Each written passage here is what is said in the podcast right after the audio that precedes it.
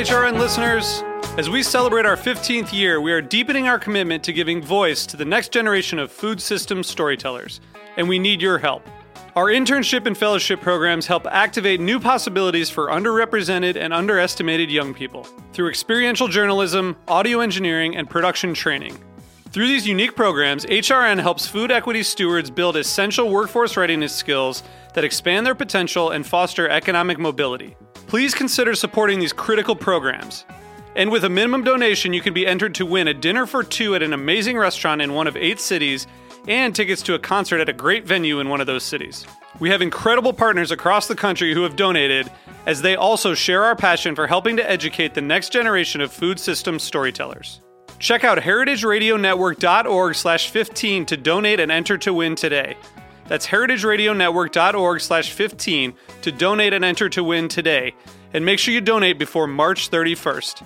Thank you. Today's program has been brought to you by GreatBrewers.com, a social media marketing platform dedicated to promoting the world's great brewers and the beers they create.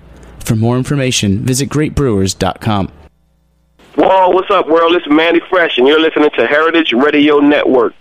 Broadcasting live from Bushwick, Brooklyn, you're listening to HeritageRadioNetwork.org.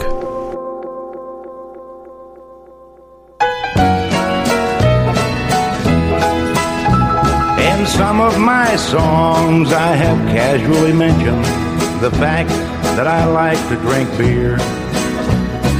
This little song is more to the point. Roll out the barrel and lend me your ears. I like beer. It makes me a jolly good fellow. I like beer. It helps me unwind, and sometimes it makes me feel mellow.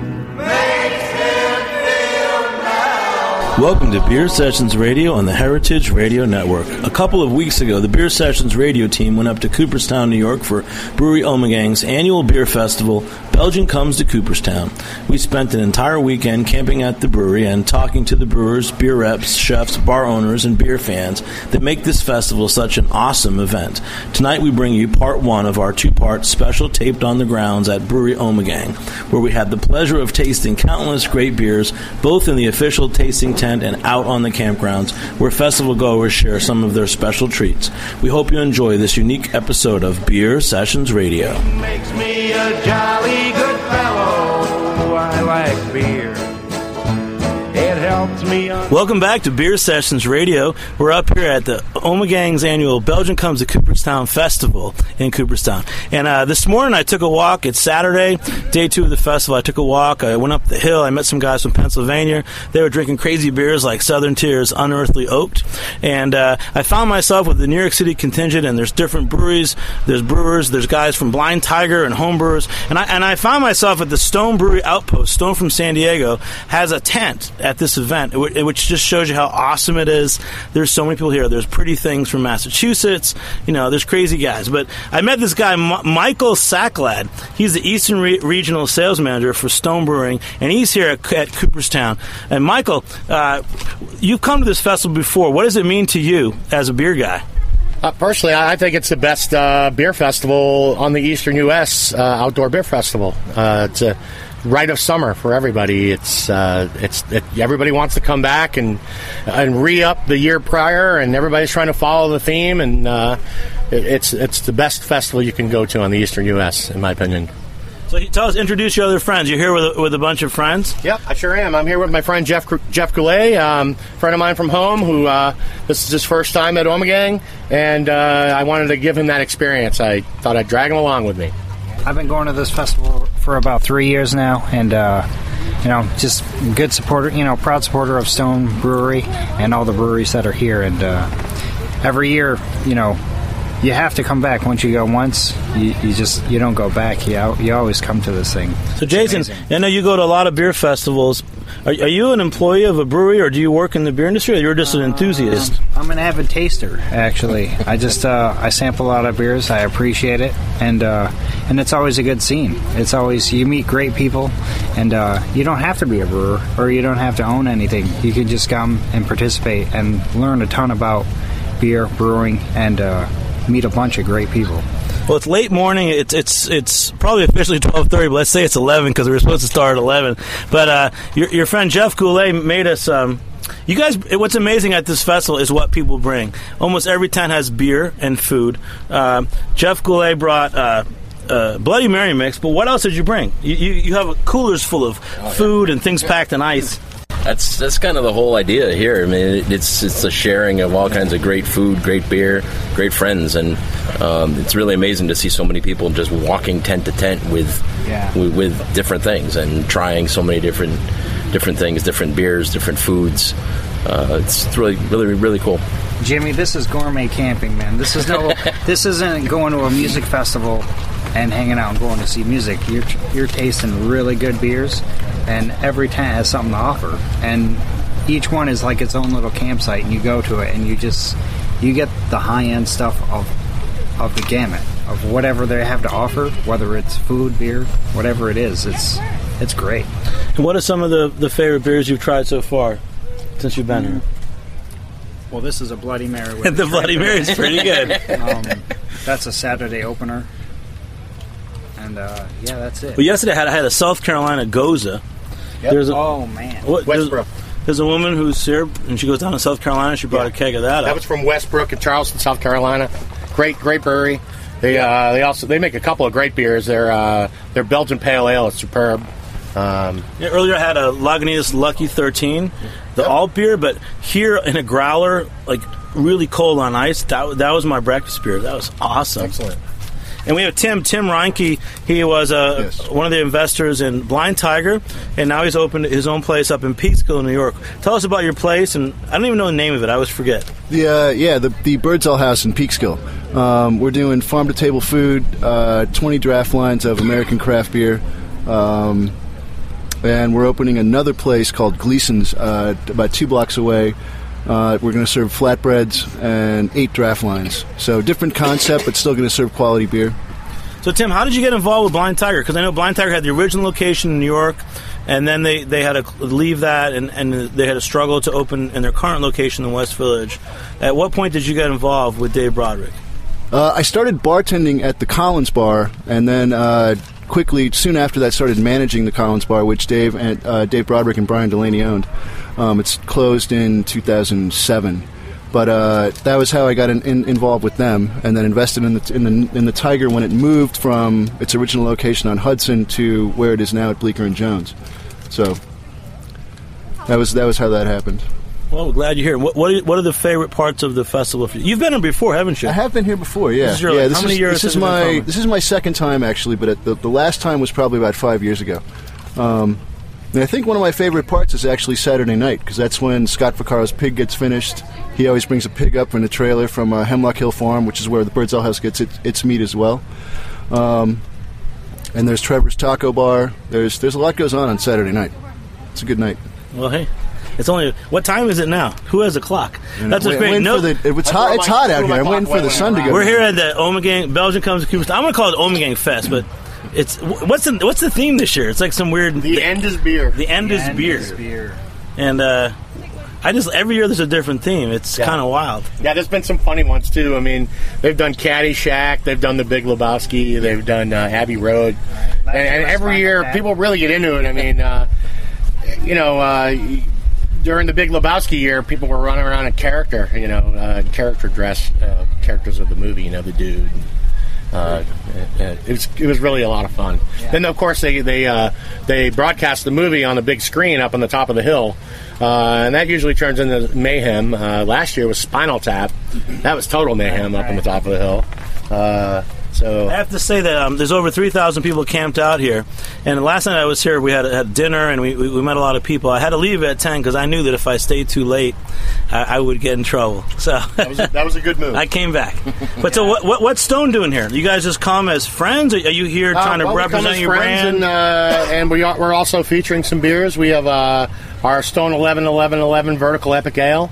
Uh, we're also featuring uh, Stone Victory uh, Dogfish Saison du BUFF. And we're also pouring uh, Stone Cali Belgique IPA. Wow. are you ready to let us taste some of those beers? You want to unleash them? Uh, not yet. Not yet. We're going to unleash those bad boys when we tap them in the tent. So what time? Uh, later this afternoon, there's going to be a, a formal tasting. That's correct. With like Great. hundred breweries, right? Something like that. Correct, and it's uh, pretty much a free for all, like drink, drink, drink, uh, and then that you know gets out, and, uh, and then it just becomes a uh, a love fest. People passing around awesome beers. I mean, uh, literally, people were walking by all night last night with beers from everywhere. I drank multiple beers that were just superb last night. Superb. Yeah. So, Oh, hey. All right. What else should we say about it? I don't know. I mean, coming up to Cooperstown, it, it's a treat for everybody, and uh, I think it's getting better every year. But um, let's take a short break on Beer Sessions Radio.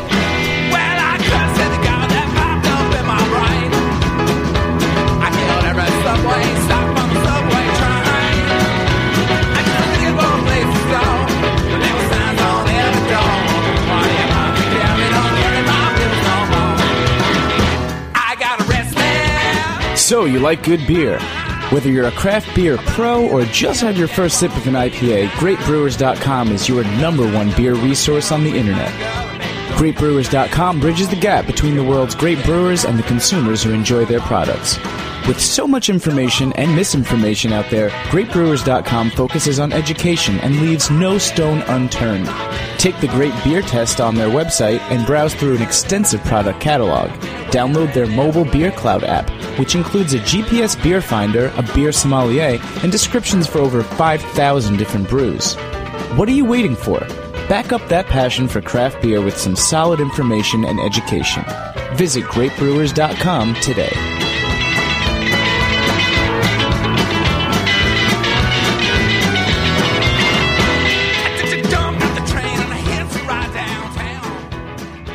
Hey, welcome back to Beer Sessions Radio. We're up in Cooperstown, New York at the Omegang uh, Annual Festival. Belgium comes to Cooperstown. This is a great event. Uh, we're having a good time. Uh, we're sitting in the uh, the Stone Brewery Outpost uh, with Michael Saklad and his team, Jeff Goulet, and uh, Jason Price, who's the roaming beer festival guy. Um, we caught up with Chad Rich, a, a very cool guy from Vermont. We'll talk to him. Um, we love him. He's uh, opening a new a new bar up in uh, Vermont. There's a long story to this. It goes back to Hurricane Irene last year. And uh, Chad, take it away. Tell us about uh, what you're doing and, and what happened to Alchemist and the, the Hurricane Irene and what happened in Waterbury, Vermont. What you're doing now.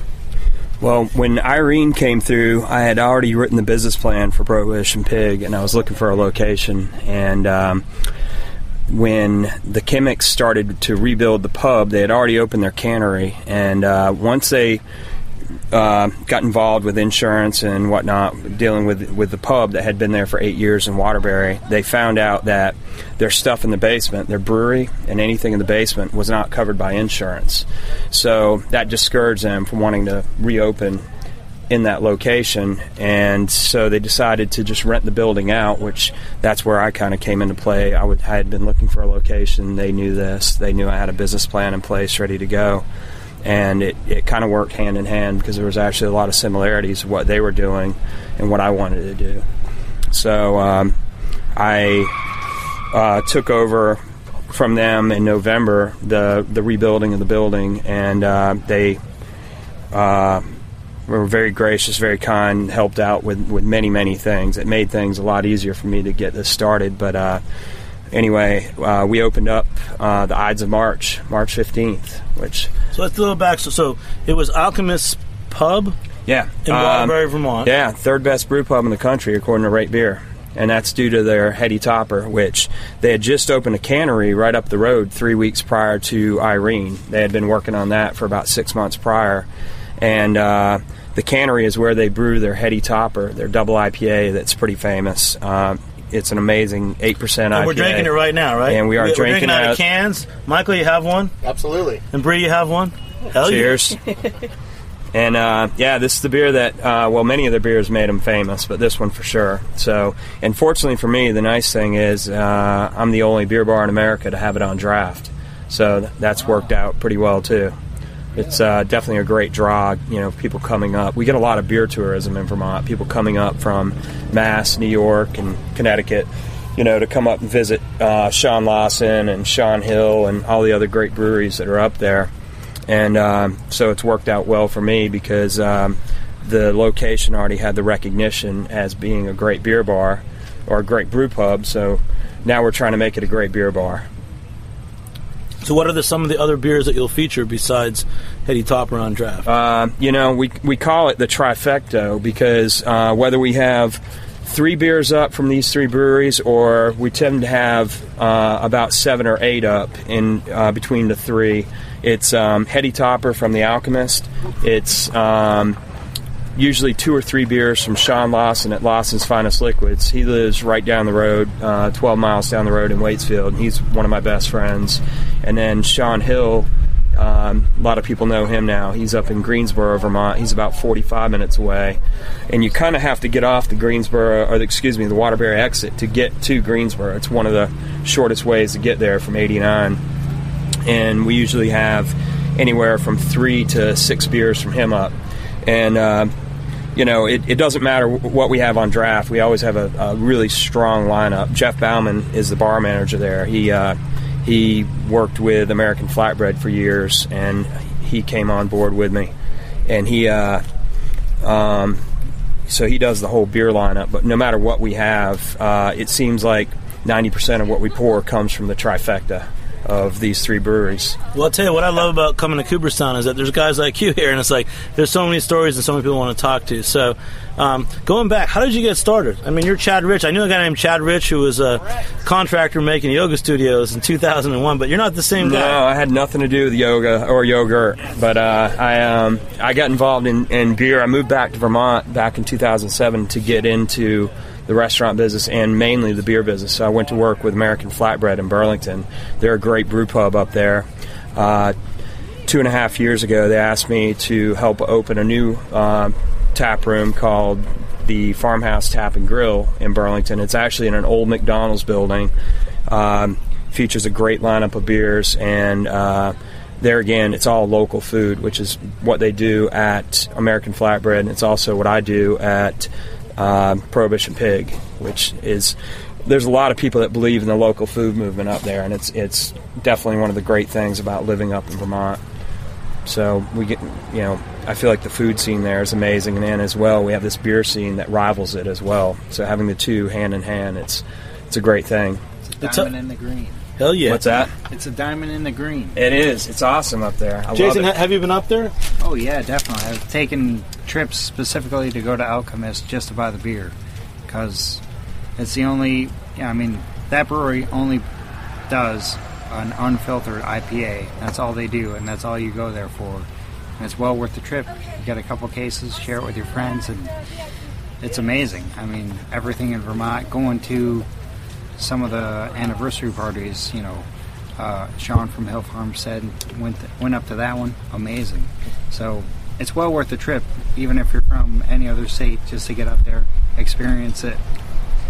It's a diamond in the green, man. It's amazing. So Chad, there early. Yeah, but where, where is Alchemist now? So they they they gave up the brew pub and now it's Prohibition Pig. So where is Alchemist making They out are about a mile up the road. They're they're in the process of buying a building that they're they started renting to do this in. Uh, they're selling me the building that I'm in, and they started out with just uh, doing 30 barrels a week, and they sell out uh, every single week. And sometimes they, they very often they'll can on Thursdays, and they're out of beer by Friday. So they started out doing 30 barrels. They increased that three months later to do uh, 60 barrels per week.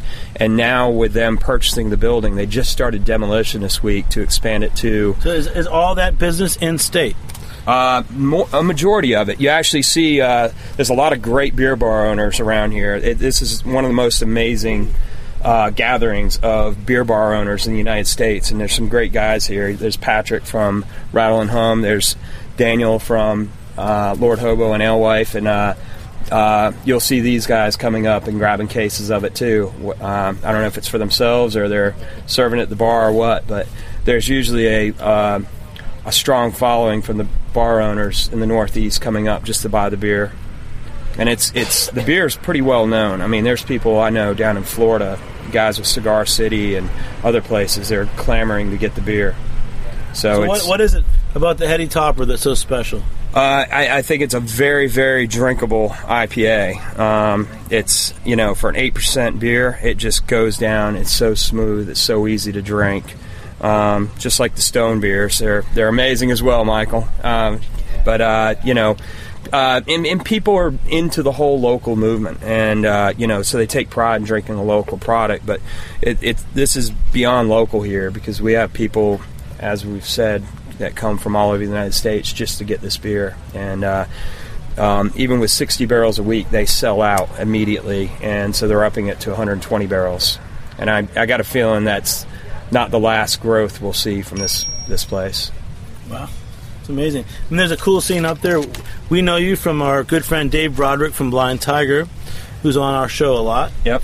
Um, and we've had uh, kids from Fable Farm. There's the the young farmers up there that, that rented old farms, and uh, we've met Todd Hardie. He's doing spirits up there, Todd is an amazing guy. and uh, it's it's a pretty neat scene. And I, I'm looking forward to coming up there at some point. you need to get up there.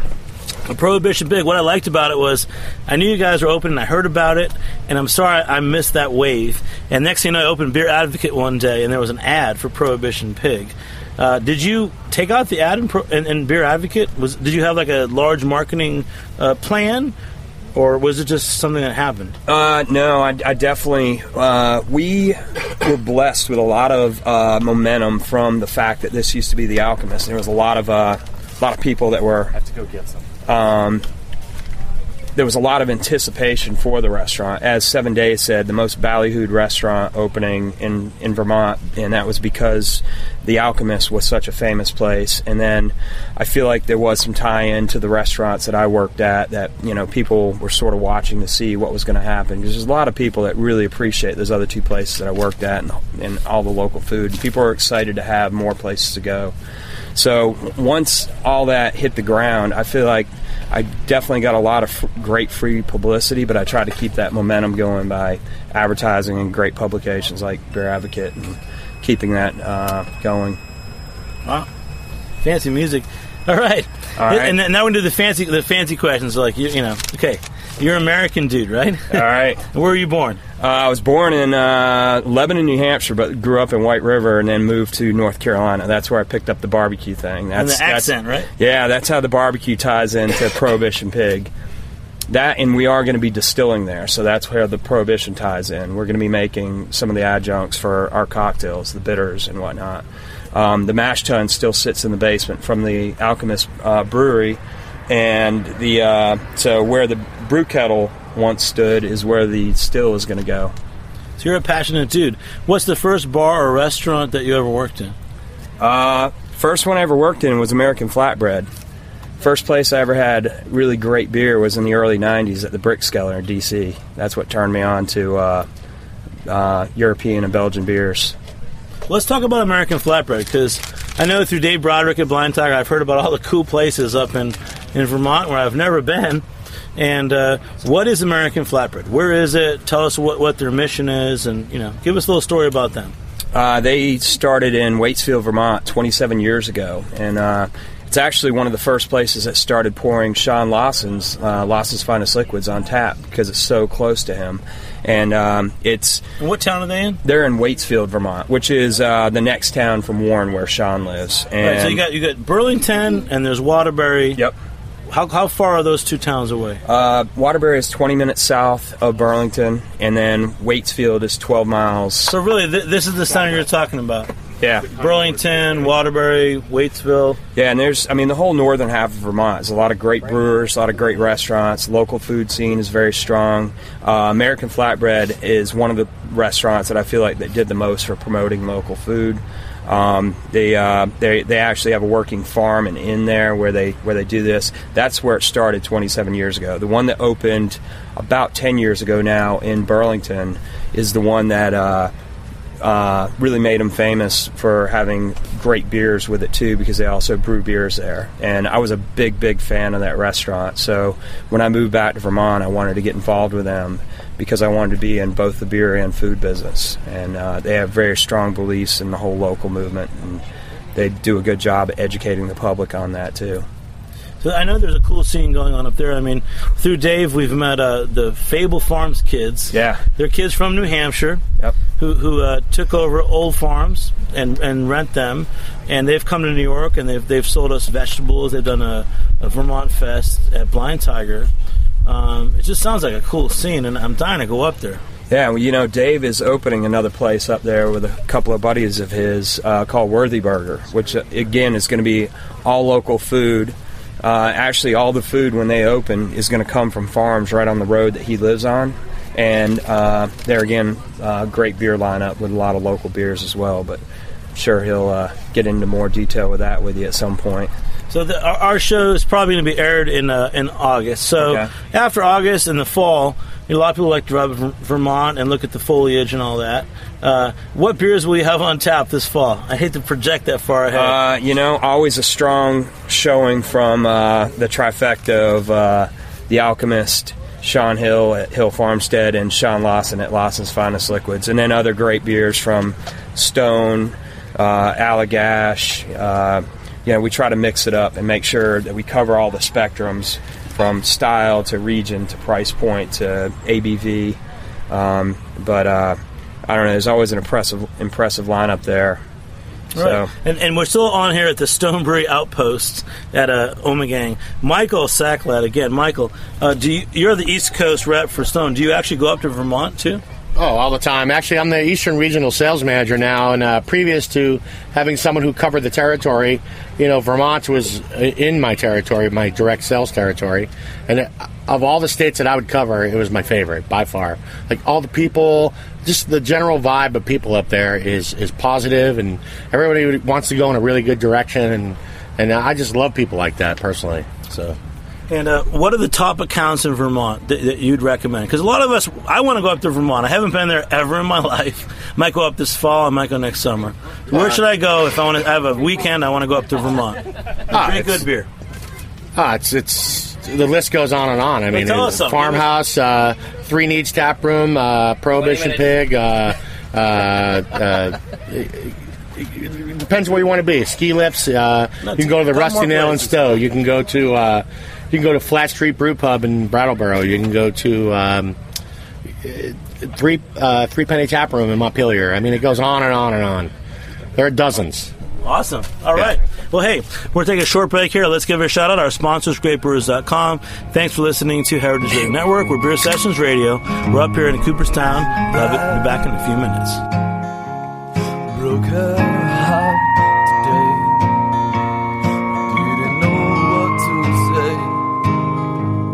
sat there and cried. And Hey, welcome back to Beer Sessions Radio on the Heritage Radio Network. We're up in Cooperstown at Omegang, uh, the festival, whatever it's called. Belgium comes to Cooperstown. We're having some good beers. Right now we're drinking Michael from uh, Stone It. What are we drinking, dude? Stone Cali Belgique IPA. Michael Sackler, the Eastern Regional Rep of Stone. Uh, we're in the uh, the Stone Brewery Outpost at Cooperstown, having a good time. Um, there's a guy that, that we haven't seen in a while, and we've been dying to talk to for a long time. Uh, some of you know him from uh, the Moan and Dove in uh, Massachusetts.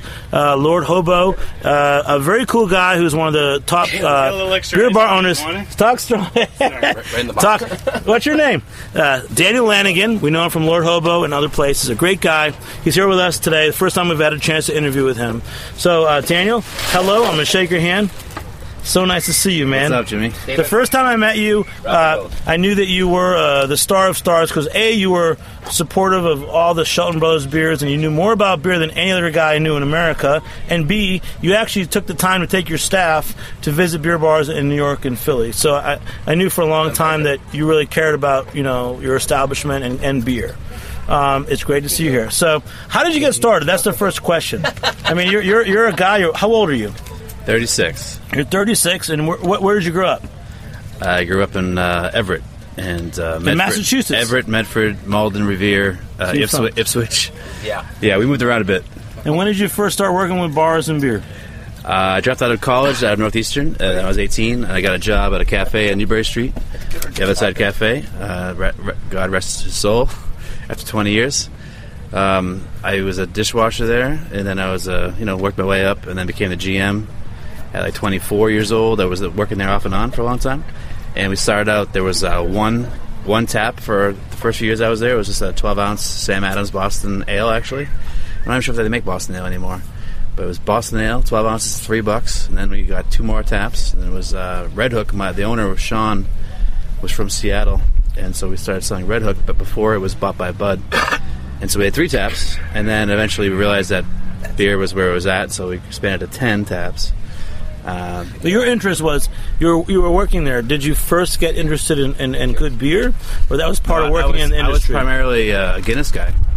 Um, I had a crush on a girl that worked at a deli in uh, Kenmore Square, and I was 19, and uh, she was exotic and beautiful, and she served me a, a can of Guinness when I was 19 at her at her deli. It's called the Deli House, another place that's now closed. And uh, so once she started serving me Guinness in cans, which I didn't like at the time because I was like 19 and stupid, um, I kept drinking more Guinness cans, and then the whole staff just assumed that I was 21. And so I started drinking Guinness almost exclusively for years. I got really into it. I loved it. I would go to. I was like that obnoxious guy who shows up to parties with his own four pack of, of cans because I couldn't drink couldn't drink Coors Light or whatever else was like the local, you know, frat keg or whatever. So I was in, I was into uh, I was into Guinness almost exclusively for many years, and then I went to a brew pub in Brattleboro uh, to visit my cousin, and I, I walked in. and I said, "I'll have a Guinness," and the bartender was like, "We don't do that. We make our own beer, idiot." And I was like, "Ah, fuck! I hate beer. I like Guinness." And so he gave me uh, uh, McNeill's oatmeal stout, which I really liked. And then I, I had a dead From horse. Vermont, right? I had a dead horse Yeah. IPA, and then I had an ESPN cask, and I was like, "Holy shit! Imagine that! There's other good beers out there." I went back um, to Boston and uh, started selling McNeill's beers at the at that cafe at the time, and then I had a uh, a chance to have a tasting with uh, Dane from B United, who used to work uh, one of the original B United uh, sales guys. And One of the, the, the top importers of, of, of small, you know, really awesome Belgian traditional European beers, right? For sure, for sure. Well, you had a great education, man. So I, so I went to a tasting at Bukowski's uh, with Aaron Sanders, who now owns Deep Ellum. Uh, so Aaron was a GM at Bukowski's. Where is that? That's in, uh, it's in Allston. Allston and in another, Boston. Another great beer bar. So I was so Aaron was the GM of, of Bukowski's. I was the GM of the other side. We had a late night tasting with Dane from B United. Dane brought in Schneebekopf and Ayla and Aventinus and all that stuff. Schlenkerla and beers I I was you know I was probably 24, 23 maybe, and never had never even thought of existed. And that was really what turned everything on for me. Just sort of lit, lit my fire for craft beer. I immediately the next day started ordering tons of cases from Craft, who was the back then it was like L Knife and Seaboard, whatever, the distributors of those beers. And we our our list of, the other side expanded from ten bottles to eighty, uh, almost overnight. And uh, we did that for a while, and so the, the the race was on. And then I opened up my own place in Amherst, the Moan and Dove, and and I was how did you how did you go from Boston to Amherst? well, I had no money, and so I wanted to open up my own, my own place. And I had a couple people who had said to me, you know, hey, you're good at this. If you ever want to do your own place, let us know. We'll, we'll back you up. And so I, I just I called in all those all those favors, and it turns out that I could only raise about sixty grand, um, which wasn't it didn't really buy much in Boston. So I had gone to UMass for a year in between some things, and saw that there was a need in, in, in Western Mass for that and I found a dive bar that I bought for sixty grand, and I put another forty into it, and that's the and Dove, um, and that was where I got started. And I was fortunate that Let's let's stop and talk about that because because from what I heard from our good friends the Shelton brothers who inspired me to always be part of good beer, um, that was their favorite place for beer in, in Massachusetts. So you, you came in with a dive bar and what did you do? Tell us all the steps that you turned that into a world class beer well, bar. we knew I knew that I was going to lose hundred percent of the regulars that had you know all the goodwill that the old Amherst Ale House had generated over its ten year history. I was going to lose all of that. Um, and that's obviously risky when you, when you have a clientele and it's a, it's a relatively on a small scale successful business. It's tough to go in and just wipe out your entire clientele and start from scratch, which is really what we did. It was really nerve wracking. Uh, fortunately, so we we had he had twelve taps, I believe. We, we expanded to twenty, and uh, you know just to give Gene a shout out real quick. Gene, who owned the Am- old Amherst Ale House, he was the first guy to carry Sierra and Anchor Steam and Guinness. Um, he's, he bought that place in 1992. Uh, it was an old package store called R&P Liquors, which then moved across the street to a bigger location. and still there today. So Gene had it for ten years, but he was a craft beer pioneer, and he's actually uh, deceased now. He after he sold it to me a couple years later, he, he was in a car accident and passed uh, tragically. Um, but he was a pioneer, and so the only Guinness you can get uh, in the valley for a long time was at the old Amherst Ale House. And uh, the only Sierra Nevada you can get, the only Anchor Steam you can get. In fact, every once in a while you would have an Anchor Liberty, which I still contend is like the original American IPA. And I love Anchor Liberty, I always have. You know, we met we met a, a West Coast hop grower, John Segal, and his family in the Pacific Northwest when they developed. I think it was the Cascade hops. Uh, they developed it for Anchor Liberty way back then. Yeah. So there's a lot of history there. That's a lot, great of, beer. lot of history there. Yeah. So I, I was just basically taking his tradition, tradition and pushing it forward. He had a big bottle cooler. He, you know, he had carried Sam Smith and uh you know some other breweries that were considered crafty at the time. Um, and I took it, you know, obviously pushed it to a, a big another. So I, I, I refused to sell uh, Sierra or Anchor or Sam or Heineken or any of the sort of theoretical craft beers of ten years ago. That was like where I my low my like the basement. So I, I said, all right, if I sell Sierra and Anchor Steam alongside of Stone and Dogfish Head and Berry Public, etc., everyone's going to walk in and just say, I'll have a Sierra because they don't know these other breweries. So the only way I can actually make this work is if we only sell things no one's ever heard of, basically. So we were the number one 90 minute account in the country for a long time. We sold, I mean, for Dogfish Head 90 minutes. yeah, we sold uh, pints for five fifty for nine percent beer. At the time, selling a pint for five fifty, two thousand two, was insane. People were like, "I'm not paying five fifty for a pint." Oh, so we thought, but it was our number one selling beer, and and then uh, we just and we were fortunate enough, ultimately. But did you have to convince people back then? I mean, It was 10 years ago. it- you know what? The place was so cool. That was the thing. We had great staff. We had there was always people that lived in the Amherst area who were like, "Thank God, someone's catering to the non-students," because every other bar in Amherst caters to students. We were the only place that acknowledged that there were people above 25 in that area, and there's a lot of them. Whether it's you know grad students, professors, just regular folks living and trying to you know, there's a lot of folks in that area who don't want to go to a student bar. And we didn't sell Coors Light, Bud Light. We didn't sell pitchers. We didn't sell shots. We didn't do any of that typical college town bar thing. So we, we became instantly the alternative place for everybody else. And it happens to be that there was a lot of other people who were really into that. And so we were busy from night one, and it's really never stopped. I mean, it's been steady for ten, this entire ten-year history. Do you still own Moan and Dove? I don't. I sold it You to sold it? a good friend of mine, Jason DiCaprio. Um, I was in his wedding. He, we were roommates at UMass Amherst. He's a great guy. Uh, he's since uh, his since he bought it from me four years ago. He's now opened up High Horse in uh, Central uh, Amherst. Um, But going back, because Moan and Dove was, it was like, to me, this is what a beer bar should be.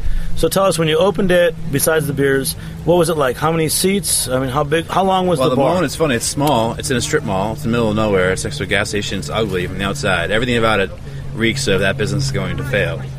Uh, in fact, I remember when Greg from Stone uh, came out to, for our first uh, our first brewer night um, in our first year of opening. He rented a car from the airport, and the GPS took him a certain way that so that he was a mile. The GPS is like you are one mile away from your destination, and he was driving through like a cow field, and he was like, "Where the fuck am I?" You know. And fortunately, he got there, and, and uh, it's it's not on any, it's not on the beaten path by any means. You have to want to go there. It's a destination. You can't walk there. Nobody walks there. You have to drive there, and people uh, really resonated with the env- atmosphere. You know, it's a small place. It's got uh, 14 bar stools, 50, 50 seats total. It's a little s- small spot, intimate, really uh, intense vibe of friendship and camaraderie, and a lot of great locals, a lot of great. It's a, and so I was also bringing all my good friends into work for me, and so I had this like sparkling, uh, romantic sentimentality from a very day one, where people are really drawn to the space, drawn to the people. It was a very magnetic time. Um, people were just really. I mean, uh, Jeff is here. Jeff was is, Jeff is our, our the, all- the all-time best customer. Jeff in his- the history of Mondo. Who made our Bloody Marys this morning? But Jeff, Jeff could actually offer a really good perspective on what he saw as an outsider, how the Moan Dove developed, and how it, it came into the scene of Western Mass. So, Jeff, tell us about the Moan and Dove. I walked into the Moan and Dove.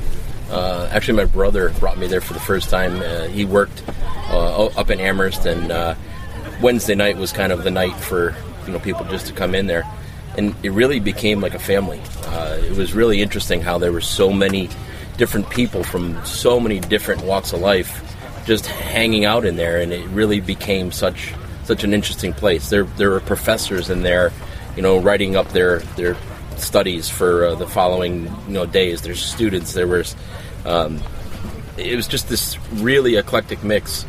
Uh, you had people with uh, with laptops, and uh, uh, the music was was different. Um, there's just so much about it. You walk into this tiny little place, and uh, you really felt like there was like you're in your living room with like a whole bunch of great friends. Awesome.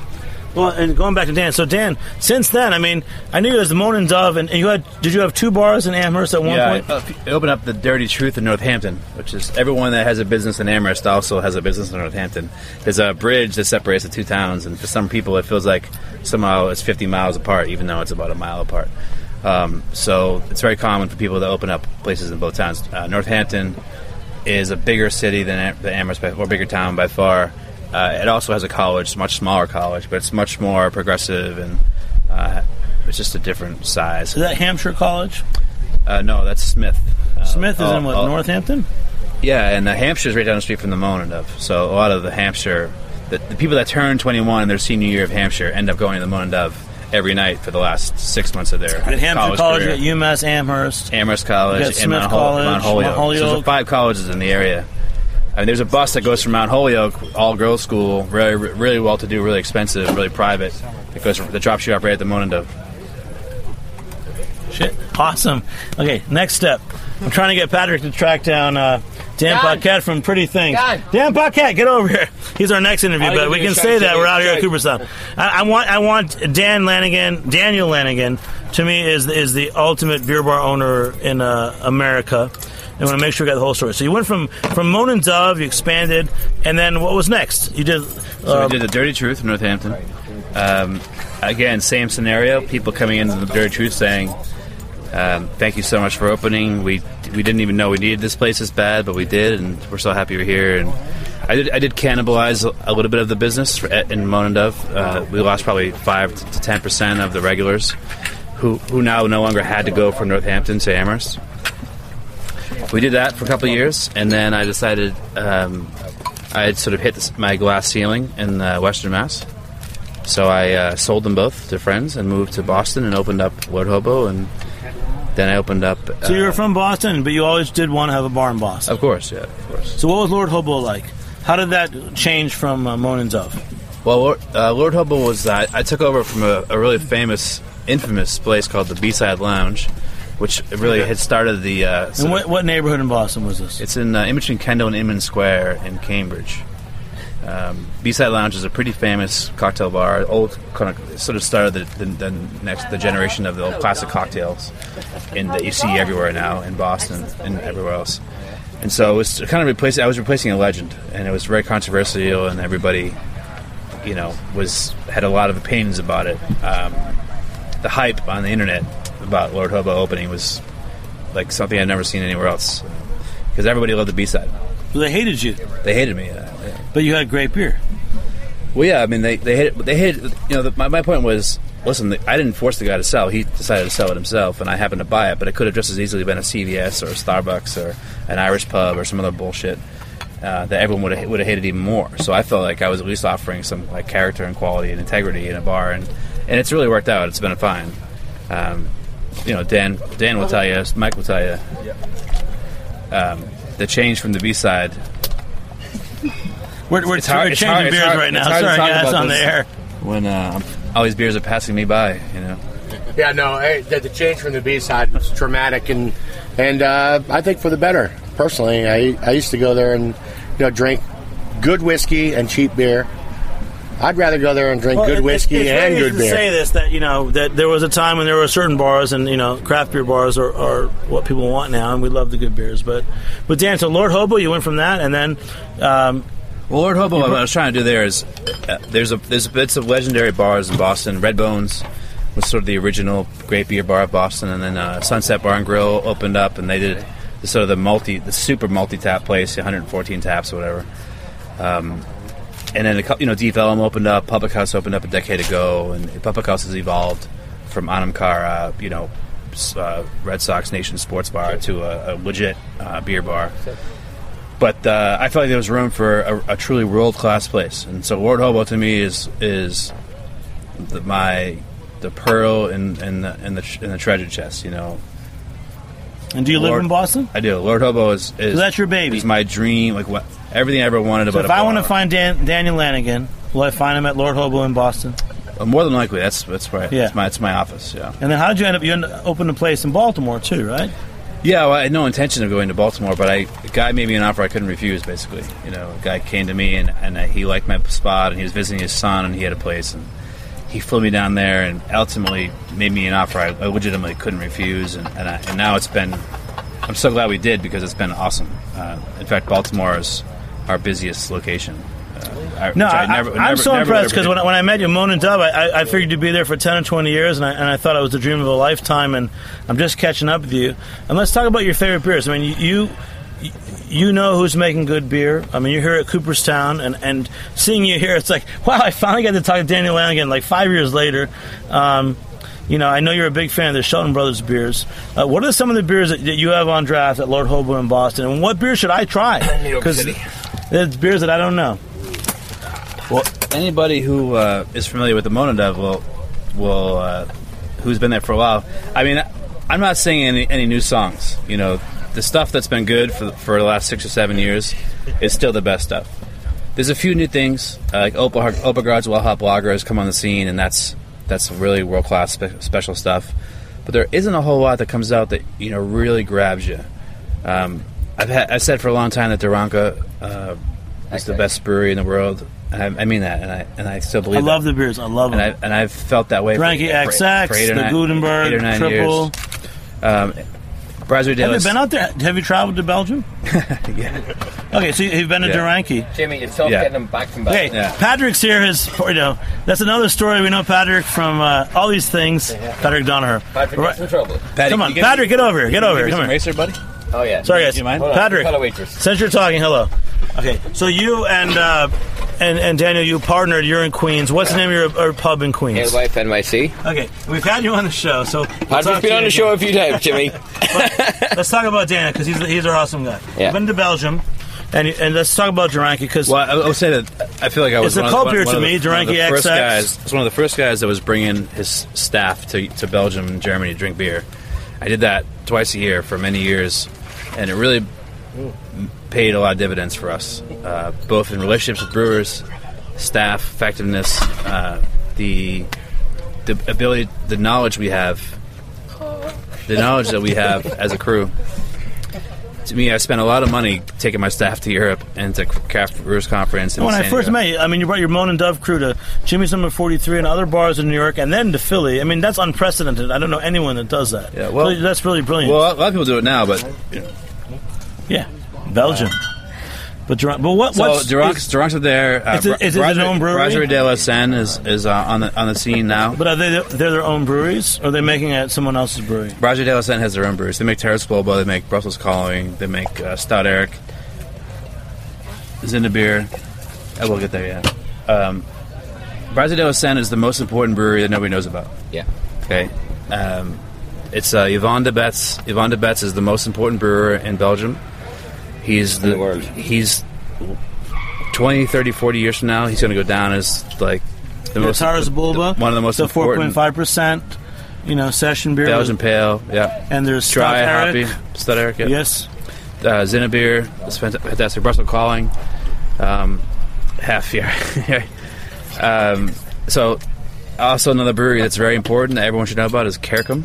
Kerkom Bink. Yes. Bink Blonde, Bink, Bink Bruin. Blonde, yes. Uh, Bink Blossom, Bink Triple. Yeah. Uh, Marc Limet bought a uh, an old, a little legit an old brewery from the 1800s that had been twice raided by Germans stealing their copper, and uh, it's an old farmhouse traditionally in a in a amongst about 200 acres of cherry trees. It's the, one of the most magical places. It actually probably is the most magical place on earth to drink beer uh, when you go to Bink. But the Bink Blonde, the Bink Bruin, the Bink Blossom, all the, all the brewers I'm mentioning. Thanks, Jeff. Are, are all, what they have share in common is dry, hoppy, relatively low alcohol, subtlety, nuance, um, So yeah, there's some some breweries that we champion that a lot of folks don't know that well. It's awesome. Daniel, it's so great talking to you. We have a lot to do here. We're up at Cooperstown. You can hear the chatter in the background. We got you know beer bar owners and other brewers to talk to. Um, we're gonna we're gonna step over to the Hop Chef competition, which is a big part of the Ommegang Festival. It's so good to see you, man, and thanks for talking. It's absolutely my pleasure. Good I to see you, respect you 100, percent and of Likewise. course the beers that you like. I like too. I like all those Shelton Brothers beers. Alewife NYC. Alewife The NYC is in Queens. All right.